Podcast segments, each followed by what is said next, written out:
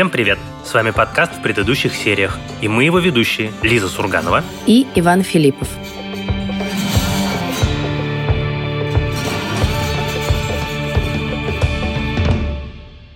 Сегодня мы наконец-то обсуждаем сезон сериала The Last of Us или «Одни из нас», который вышел на HBO, и обсудим его во всех деталях и подробностях со спойлерами.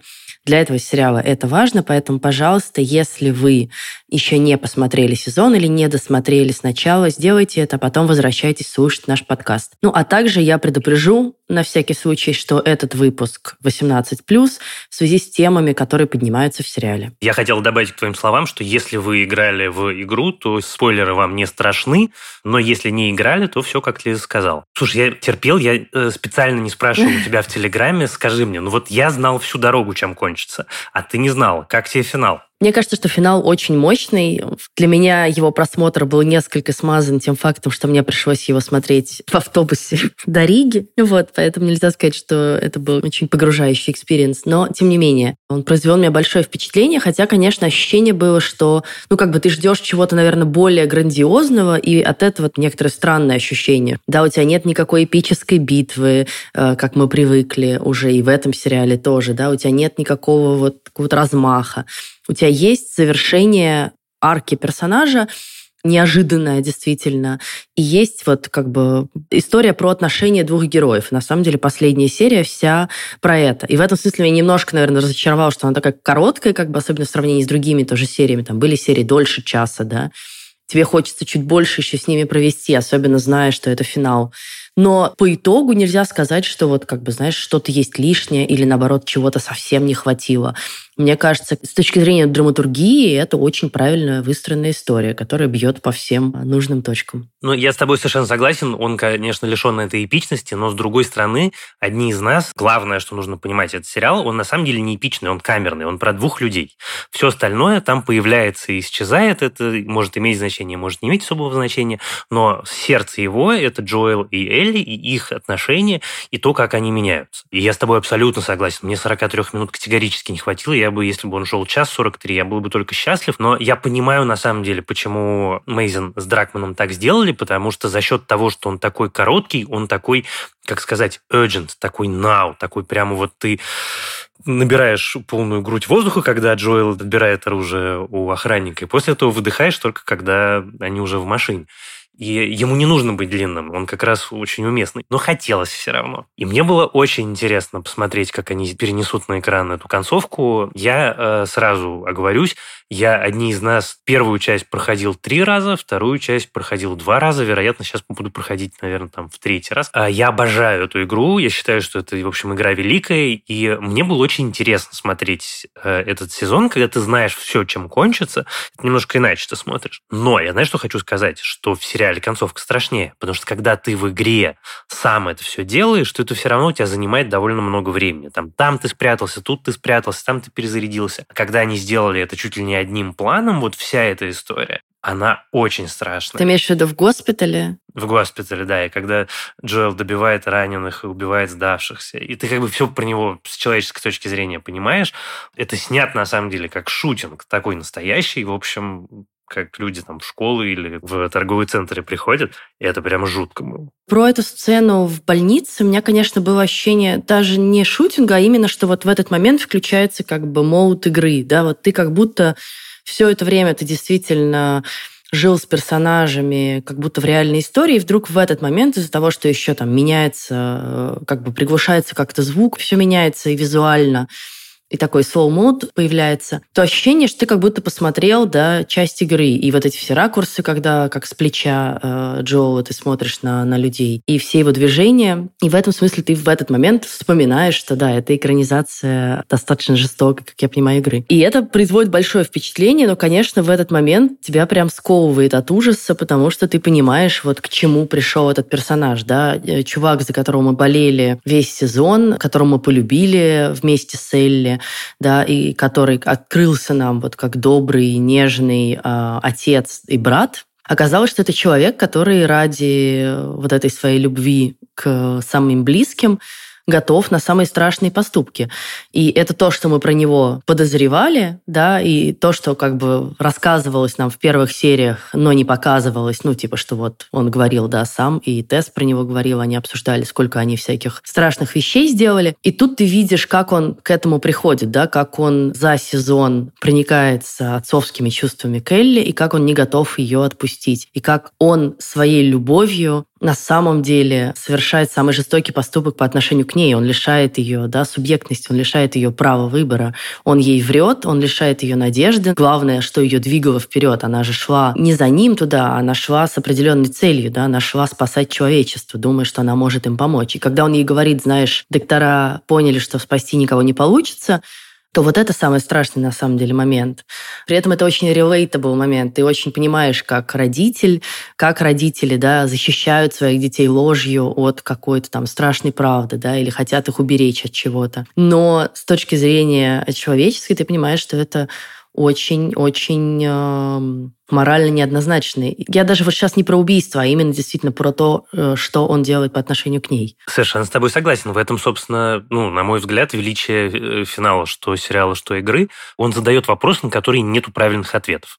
И при этом он заставляет героя, которого мы любим, с которым мы прожили 9 серий. С одной стороны, он никогда нам не врал, он никогда не прикидывался хорошим. Мы про него все понимали. В том, как он вел себя с Тесс, в том, как он вел себя с Эль, как он вел себя с внешним миром. Он никогда нам не врал. Это, в общем, все, что что мы увидели в финале, оно все всегда было. Просто мы этого не видели в такой концентрации. Но при этом, да, конечно, ты права, то, что он делает по отношению к Элли, это особенно жестоко и особенно несправедливо, потому что весь сериал выстроен таким образом, чтобы показать для Элли очень важно спасти мир. Элли верит, что мир можно спасти. То, чем я по-настоящему наслаждался, это тем, что, э, ну, как бы в игре есть, но, наверное, честно признаюсь, не в таких масштабах и точно не настолько живо. Это вот девочка-подросток, которая восхищена миром вокруг. Она всюду видит что-то, чем можно восхититься. Там, сломанный автомат для игры в Mortal Kombat, разбившийся самолет, э, фойе отеля. Для нее есть смысл спасать мир. И потом как бы Майзен в эту историю играет, э, начиная с первой самой серии. Джоэл – это человек, которому не нужно спасать мир. Он этот мир не любит. Он на самом деле сам давно уже с удовольствием помер, просто, ну, как бы у него там Тесс была, потом Элли появился. Так он, наверное, особенно и жизнью своей не дрожит, и точно ему наплевать на мир, потому что для него мир – это насилие, жестокость, страх, ужас. И зачем это все спасать, он не понимает. А мы и Элли понимаем, потому что для этого, например, есть третья серия. Это третья серия, которая вся ровно для этого и появилась в этой истории. Это ответ на вопрос, зачем Элли идет в больницу к светлячкам. Затем, что можно и в этом страшном мире выстроить счастье. В нем, возможно, любовь, в нем, возможно, все, э, что было прежде. Его, конечно, стоит спасти. И поэтому вот эта жестокость и эта ложь, которую под, в финале по отношению к Элли позволяет себе Джоэл, это, в общем, событие, у которого будут ужасные последствия. Я это сейчас говорю как человек, который знает, какие будут последствия. Это очень смешно было. Я весь сезон смотрел э, натурально, типа, вот сейчас закончится, сейчас закончится, и будет второй. И поскольку ты знаешь, что там будет, и такой, о ну да, э, второй еще будет не скоро, как я понимаю. Э, наверное, пару лет будем ждать но очень уже хочется. Тут вот интересно, конечно, что получается, что вроде как это эпический сериал, а заканчивается он на таком, ну, действительно, моменте совершенно не эпическом, на разговоре двух людей, на взгляде Элли, которая спрашивает его последний раз, да, все-таки ты мне правду сказал или нет? И она говорит, окей, когда он ей снова врет. И это клиффхенгер, который зависает на ее взгляде, да, когда мы не знаем уже в ней посеяно сомнение, что он ей на самом деле врет. И она окей говорит просто, чтобы сейчас это не выяснять. И действительно дальше как бы это сомнение в ней будет расти. Или она пока еще ему верит. Я даже не проходила вторую группу. Мне очевидно, что в какой-то момент это вскроется, и это разрушит их отношения. Ты не представляешь, как. Такие истории мы на самом деле видели, да, как вот самый близкий человек тебе врет, и это на самом деле перечеркивает все самые ваши нежные и теплые отношения. Про третью серию я хочу еще отдельно сказать, что, конечно, в момент, когда она начинается, ты сначала не понимаешь, что вообще происходит, да? И я так понимаю, что вот как бы этого все-таки не было в игре. В игре Джоэл и Элли приходят к Биллу, но в этот момент Фрэнк уже умер, он совершил самоубийство, и они дальше, у них есть приключения с Биллом в этом городе, в городе зараженные, они там впервые встречают топляка. В общем, собственно, когда были э, часть этого геймерского возмущения про третью серию, они в первую очередь были вокруг того, что там такой довольно легко лихой экшен, и там в финале должен был быть топляк, который появляется в финале в результате у другой серии. Но при этом и Билл там был, и Фрэнк там был, и то, что Билл гей, и то, что у него были отношения, и то, что там потом она нашла журнал этот с гей-порно, это все в игре было. Да, но вот я хотела сказать, что для меня эта серия на самом деле приобрела особый смысл именно когда мы досмотрели сериал, потому что помимо того, что это показывает тебе как бы некоторую нормальную жизнь, условно, без да, э, заражения, как бы как будто до заражения, да, вот два человека живут вместе, они счастливы. Оно еще и показывает, какие могут быть разные отношения у двух близких людей. Да, вот Билл же тоже, он такой как бы, как бы я знаю, как лучше, я защищу, я буду делать так, как правильно, а ты делаешь неправильно. И в этом смысле они очень действительно похожи с Джоэлом. Но в конце концов он проявляет к нему уважение, выслушивает его просьбу, и он эту просьбу удовлетворяет. Да, он принимает решение, но он принимает решение за себя а за партнера он не принимает решения. Как это делает Джоэл да, в отношениях с Элли. Да, у них другой тип отношений, это как бы отец и дочь, но тем не менее тебе показывают вот это как бы сломавшуюся схему, в которой взрослый человек считает, что он может принять решение за ребенка. И на контрасте это особенно страшно выглядит. У меня так получилось, это случайно получилось, что я первые четыре серии смотрел три раза. Я хочу сказать, что вот, наверное, первую, вторую, четвертую я четвертый раз пересматривать не хочу, а третья настолько потрясающая от начала до конца, и, конечно, в первую очередь, благодаря тому, как она блистательно абсолютно сыграна, какие это замечательные совершенно роли у Ника Офермана и Мюррея Бартлета, ну, я очень надеюсь, что это будет Эми, что они абсолютно заслуживают Эми. Бартлета, который играет, собственно, Фрэнка, мы с тобой видели в первом сезоне «Белого лотоса», И как он изменился по сравнению. И там как бы кое-что угадывается, а кое-что нет. И какой совершенно потрясающий Оферман. Я видел его во многих драматических ролях, но здесь он совершенно особый. Ну, то есть он там, я не знаю, он в каких-нибудь Девс тоже играл такого угрюмого, страшного чувака, но его бил абсолютно неожиданный. И меня, знаешь, что дико веселило и на самом деле восхищал. Вот есть Крейг Мейзен, который очень громкий либерал. И он настолько сильно более либеральный либерал, чем мы с тобой, что, честно говоря, как бы он на политическом спектре, мы с тобой его едва различаем где-то за горизонтом. И вот он берет и дает нежнейшую, потрясающую, наполненную любви и достоинства историю человеку, который находится абсолютно на другом конце от него политического спектра. Крайне правому, такому абсолютному Джордану Питерсону, который спасается благодаря тому, что он верит в теории заговора и не верит, значит, федеральному правительству. И вот в этом, конечно, такая как бы мега-пасхалка, и мне кажется, что только человек какой-то, я не знаю, невероятного психического здоровья может взять и разрешить такую историю человеку по ту сторону баррикад. И там эти диалоги, когда он говорит, что правительство нацисты, это не сейчас нацисты, а до этого они не были нацистами.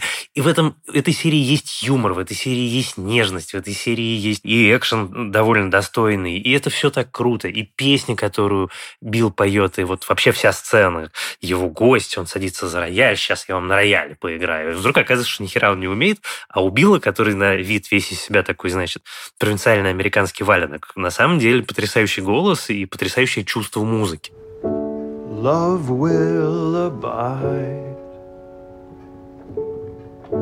Take things in stride. Sounds like good advice, but there's no one at my side довольно невероятно, как у них как-то сразу, да, вот это случается матч, и как быстро, да, вот просто из э, знакомства, условно, на улице полного кучи подозрений, это вырастает в какие-то нежные отношения. Для меня там еще важная сцена, которая тоже становится особенно важной к финалу сезона, когда на них нападают рейдеры, и э, Билл получает ранение, и кажется, что все, да, им конец в этот момент. Но это именно Фрэнк, кто выхаживает его, кто вылечивает его, да, кто его спасает. Точно так же зеркально это случится с Элли и Джоэлом, да, когда Элли будет спасать Джоэла. Да. И это про то, что ты вот как бы с позиции людей, как Джоэл и Билл, ты все время думаешь, что тот, кто с тобой рядом, он слабый, беспомощный, он ничего не сделает, он без тебя никуда не справится. А на самом деле эти люди куда сильнее, чем тебе кажется. Они справятся, и они тебя еще вытащат. И для меня вот это очень важно, э, как-то откликнулось э, в предпоследней серии. Да, и там же есть еще фраза, которую произносит Билл, что, когда он говорит Фрэнку, что до того, как ты появился, я ничего не боялся. Это же финал сериала, это же то, что Джоэл думает про Элли, фактически. Да. Мне очень, на самом деле, нравятся вот эти две серии. Я специально зашел на IMDb, и у всех серий сериала там 8,5, 9, 9,2, там у финала 9,2, у предпоследней серии про людоедов 9,4. И только у третьей серии 8, и у серии с каруселью, которая Left Behind, 7,4. Это происходит, на самом деле, просто с э, франшизой «Одни из нас» не первый раз. Когда вышла вторая часть, ее точно так же чудовищно заминусовали, обвалили ей оценки на всех этих этих э, агрегаторах, которые подсчитывают оценки у фильмов, сериалов и компьютерных игр. И у большого количества людей создалось впечатление, что это неудачные, там, что это неудачные серии, что это неудачная вторая часть. На самом деле и то, и другое HBO опубликовал цифры, это потрясающие цифры, они побили рекорд Дома драконов. Если мы говорим про игру, то вторая игра продалась тиражом больше, чем 10 миллионов экземпляров, что когда ты говоришь про игру, которая стоит 65 долларов за экземпляр, это, в общем, дохерища день. И вот в очередной раз с этим сериалом это происходит. Это происходит, разумеется, с лучшими сериями. Например, серия с «Каруселью». Без нее не работает финал, потому что когда нам Элли рассказывает в финале, как первый раз она убила и кого она в первый раз убила, когда она доверяет Джоэлу и рассказывает, мы знаем, что это было. Если бы мы этого не знали, эти слова были бы просто словами. И мне так было важно смотреть в именно сериале, как все, что они засетапили на протяжении всего, э, в общем, довольно длинного сериала. 9 серий полноценных. Всюду есть какие-то маленькие детальки, которые все потом где-нибудь в финале собираются. Все в финале имеют какое-то значение.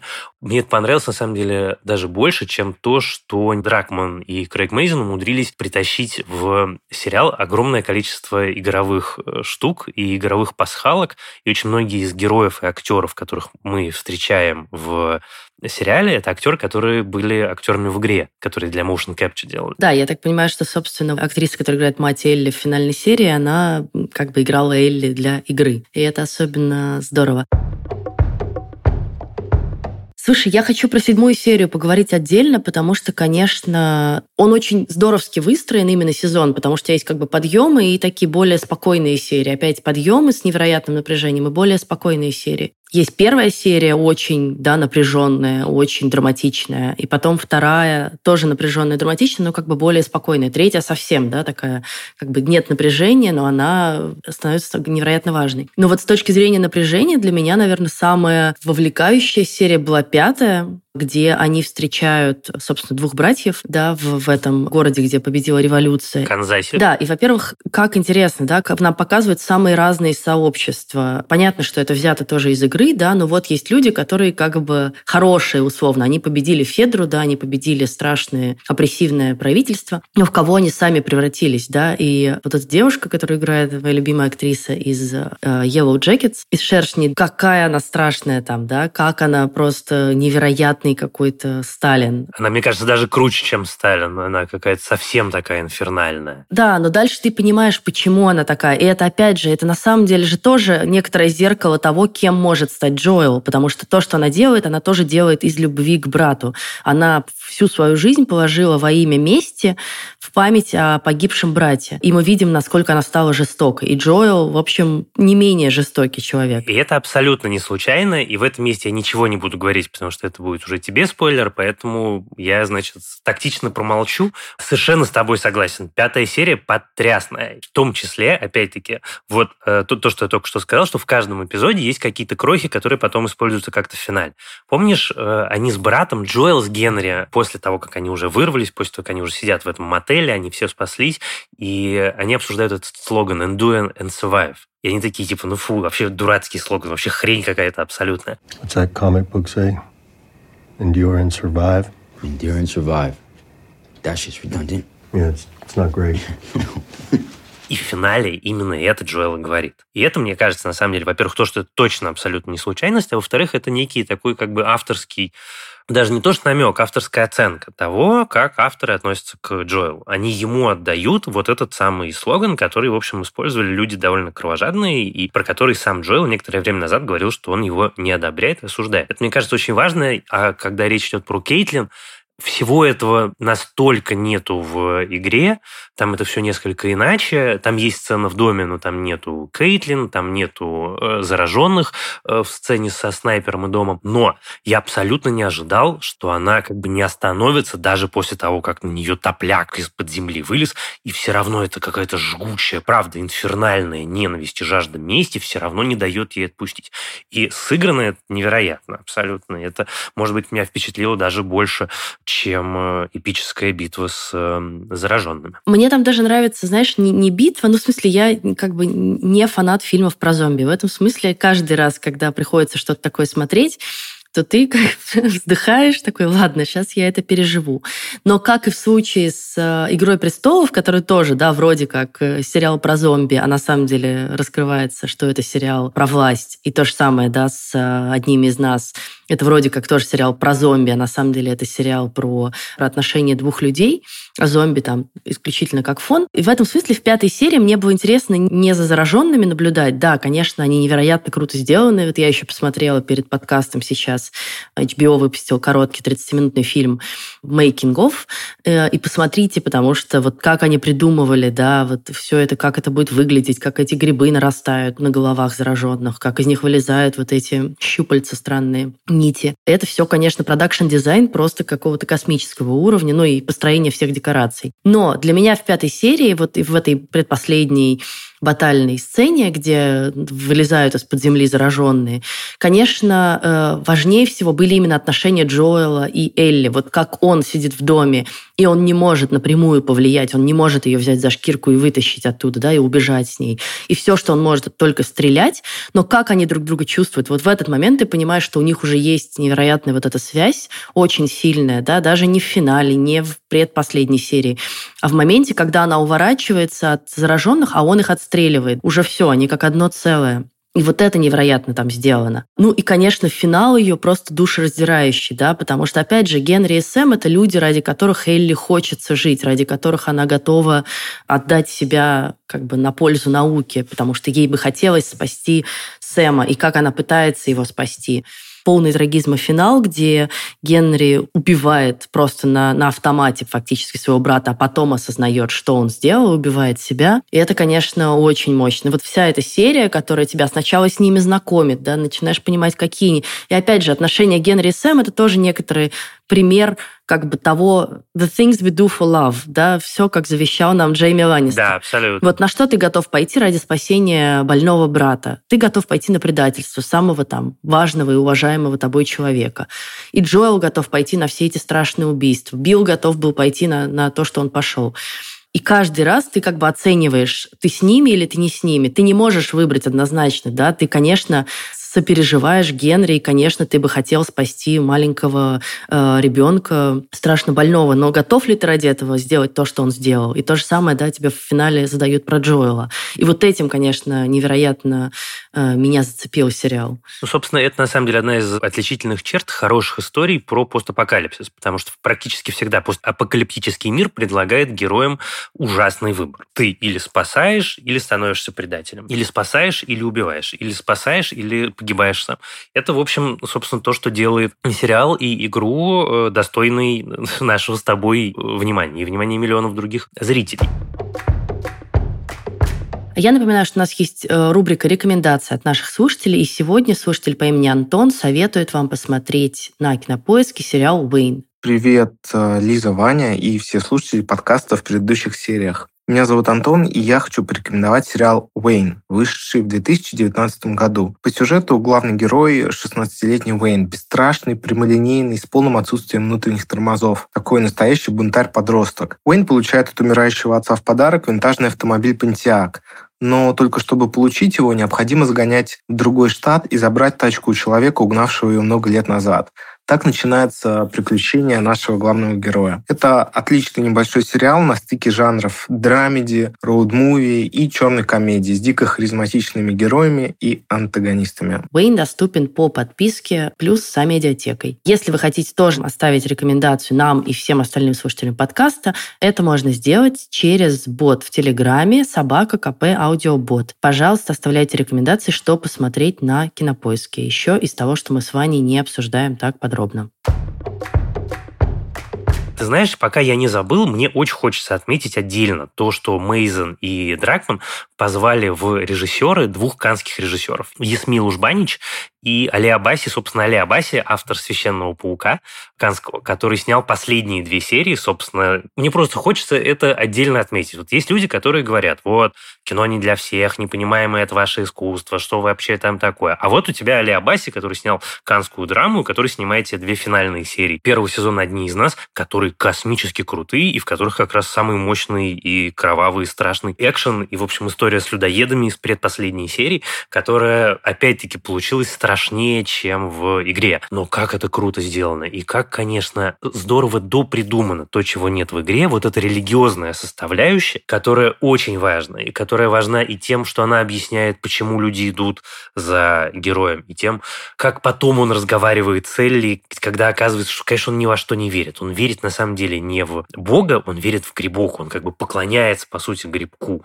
и он хочет быть грибком, хочет распространиться. По этому поводу, разумеется, тоже случился скандал, потому что американские правые очень расстроились, что вот, значит, демонизируют христиан, оскорбляют чувство верующих, но в отличие от Родины, там это все к счастью, в общем, наплевали, и это только сериалу помогло. Да, это, это невероятно мощная серия, в которой очень страшно, очень страшно за Элли, да, как бы мы все люди научные, понятно, что хоть кто-то из главных героев должен выжить, и, скорее всего, все равно оба, но ты должен с ними как бы провести вот этот час в невероятном напряжении, да, вот в этой страшной горящей комнате с мясником, с этим тесаком. И момент, когда тебе показывают, как он обманывает, да, вот это же тоже про обман. Вот ты вроде как, да, ради благих целей, наверное, тоже ты можешь где-то сказать, что это обман, да, надо сохранить больше еды. Поэтому я вам сейчас не оленя подсуну, основы человечны, но скажу, что это олень. И тебе снова и снова показывают, вот как бы на что человек готов пойти ради власти, ради как бы вроде безопасности, чем он прикрывается, какими мотивами.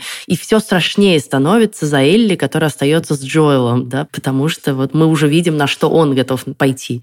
И мы видели людей, которые превратились в абсолютное зло, да, вот Кейтлин и э, вот этот главный каннибал. Я хочу про седьмую серию договорить все-таки, да, потому что, конечно, она, ну вот как и третья, да, это такой контрапункт всего сезона. Да, там есть, конечно, финальное столкновение, финальная драка с этим зараженным, но это не так важно для, для всей серии. Понятно, что это важно для того, что произойдет потом с героинями, с э, Элли и Райли, но, конечно же, эта серия опять про нежность, про отношения, да, про дружбу, про любовь и вот про то, ради чего стоит жить. И как она круто придумана с этим молом, да, и как вот эти подростки, они просто отрываются там, потому что у них не было этих всех радостей, у них не было вот этих всех развлечений, и они просто хотят провести время вместе, весело и как-то радостно даже если оно потом закончится, да, как Райли знает. И при этом ты в этом моле испытываешь невероятное напряжение, даже еще не видев вот этот кадр, где там просыпается этот зараженный чувак, но ты понимаешь, что вот в таком месте не может не случиться какого-нибудь трэша. Сейчас точно что-нибудь произойдет. И то, что тебя до последнего, как бы там фактически, да, в 40 минут из 50 тебя держит в этом напряжении, это ужасно тяжело пережить. Вот эта серия прям, в которой ты вот эти американские горки, да, постоянно преодолеваешь и замираешь, э, тебя захватывает дыхание от того, что вот сейчас, вот сейчас, вот сейчас нет, еще какой-то скрип, дергаешься на каждый шорох. И когда это в конце концов происходит, да, как нежно она завершается, да, мы же не видим смерти Райли, мы не видим, как она сходит с ума, мы видим фактически, как они плачут и обнимаются в э, последний раз, да, и тоже завершается на невероятном моменте нежности, как как и третья серия, мы не видим, как они умерли, мы не видим эту кровать со страшными уже разлагающимися телами, слава богу. Мы видим вот это открытое окно с занавеской, и это, конечно, невероятно сильная метафора. Вот они, как бы такое окно в мир, которого больше нет. Один из моих любимых кадров за весь сезон. Вот именно самый-самый последний кадр э, третьей серии. Да, да, да. Слушай, а как это снято, как это невероятно красиво снято. Вот это именно седьмая серия с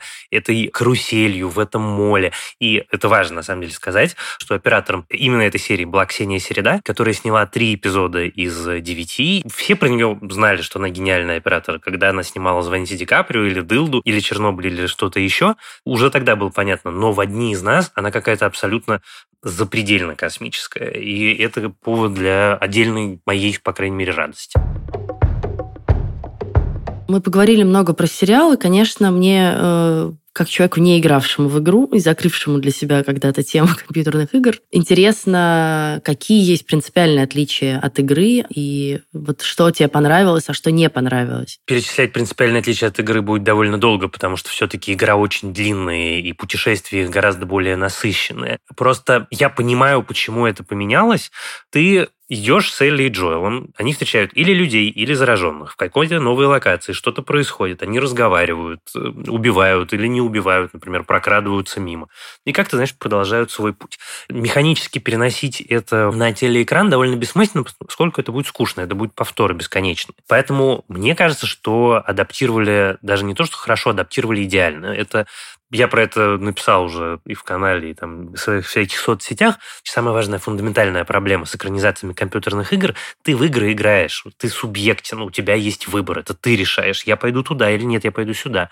Даже в такой линейной игре, а Last of Us довольно линейная игра, у тебя есть только одно направление, в которое ты можешь идти, это не открытый мир. Там завалено там каким-нибудь сломанным деревом, там у тебя какой-нибудь разбитый автобус, ты можешь идти только вперед, за тобой глухая стена. И ты идешь. Это линейная игра. Но у тебя все равно есть выбор. Ты можешь выбрать играть громко и с каждым встречным зараженным или рейдером вступать в перестрелку. Или ты можешь наоборот там притаиться в высокой траве и пытаться всех обойти. Ты каким-то образом все равно принимаешь решение. А в сериалах ты никаких решений не принимаешь. У тебя есть только один выбор – смотреть или не смотреть. И то, что Мейзен с Дракманом настолько круто взяли все лучшее, что было в игре, при этом не обидев геймеров. Там есть сцены, которые покадрово воспроизводят игру. Просто покадрово. То есть ты знаешь, о, о, черт, я тут был. Ну, самое лучшее, я за это бесконечно благодарен, это жирафы.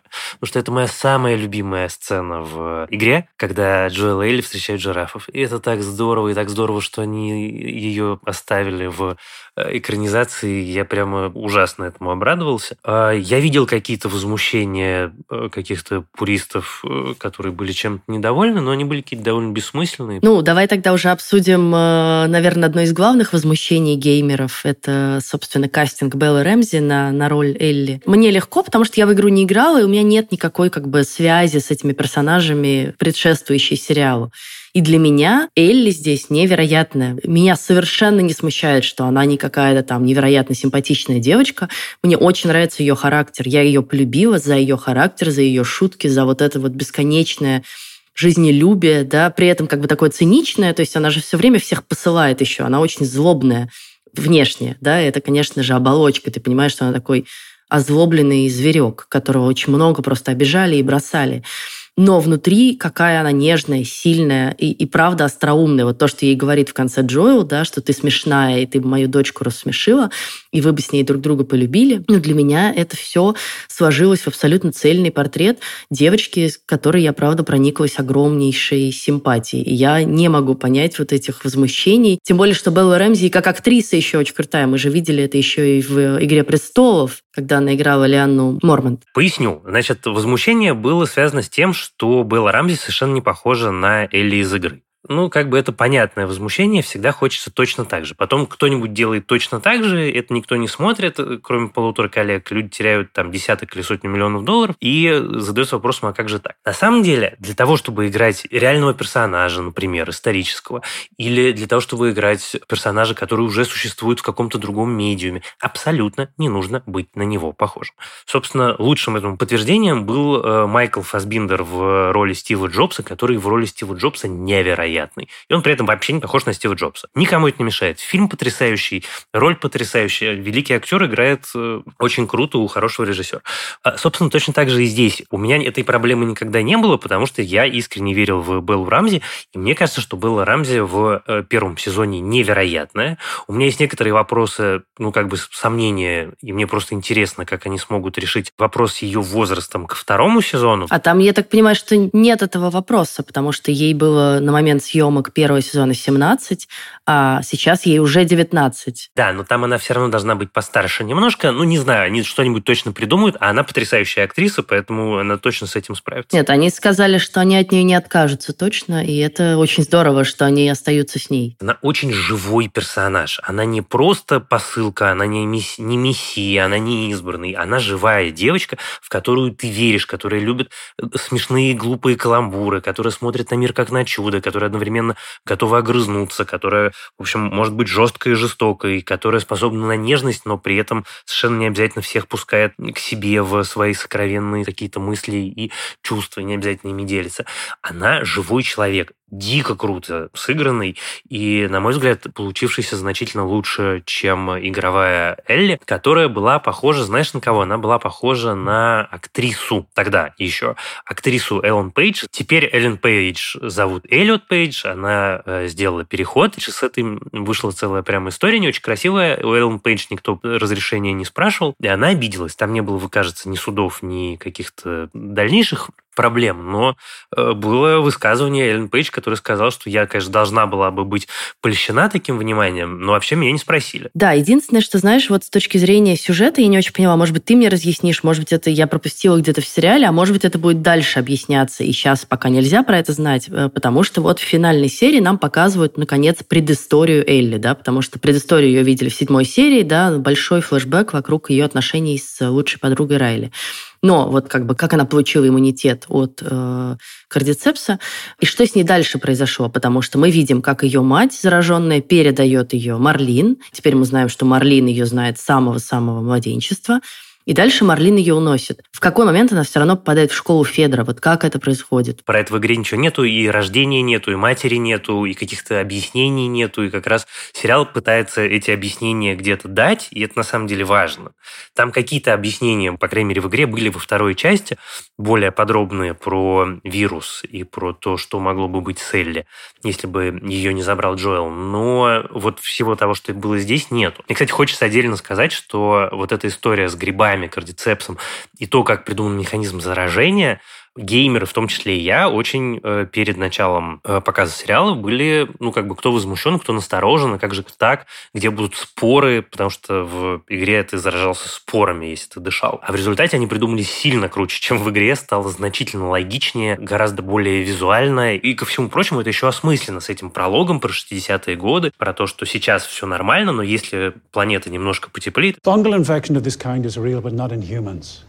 True, fungi cannot survive if its host's internal temperature is over 94 degrees. And currently, there are no reasons for fungi to evolve to be able to withstand higher temperatures. But what if that were to change? What if, for instance, the world were to get slightly warmer. Вот, понятно. Крейг Мейзен, которому супер важна экология, который делает историю в развлекательном жанре осмысленной, делает ее про сегодняшний день. Это не просто про зомби, это еще, ребята, давайте мы как бы вспомним про то, что еще есть глобальное потепление. Нити эти совершенно жуткие, конечно, которые изо рта вылезают, это просто жесть. Да, а еще прямо перед подкастом я в Твиттере прочитал дик смешную шутку, что Last of Us это экранизация э, русского народного народного выражения «если бы до кобы до во рту росли грибы». Это смешно. Это просто, мне кажется, высший пилотаж.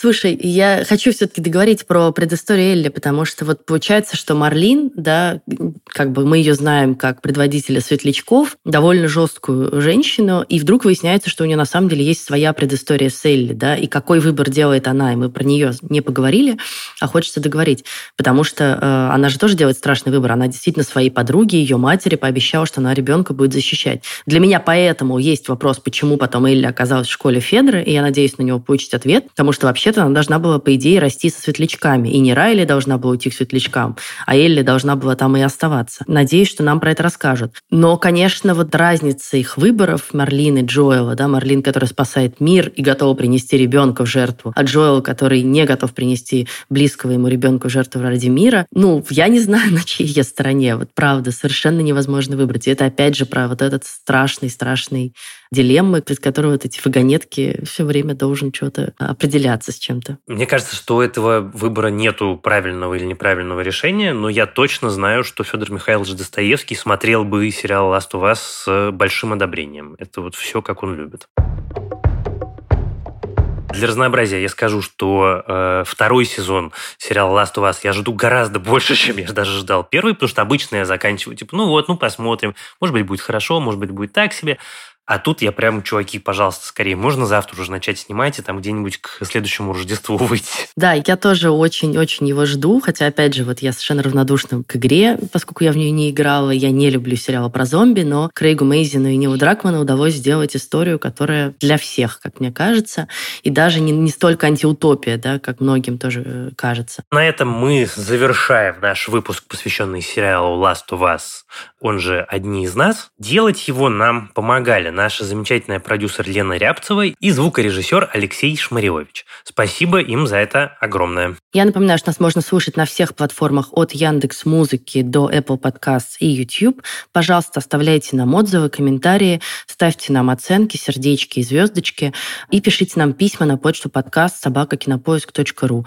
Ну и, конечно, если вам хочется обсудить финал Last of Us, я уверена, что если вы посмотрели, вам наверняка хочется, то приходите в наш канал в Телеграме он тоже называется в предыдущих сериях, и в его чат, где уже вторые сутки кипят невероятные страсти по поводу завершения сезона. А в следующий раз мы с Лизой обсудим совершенно бомбический сериал, который называется «Покер Фейс», который придумали Наташа Леон и Райан Джонсон, и который мы с Лизой вдвоем вам очень рекомендуем за ближайшую неделю посмотреть.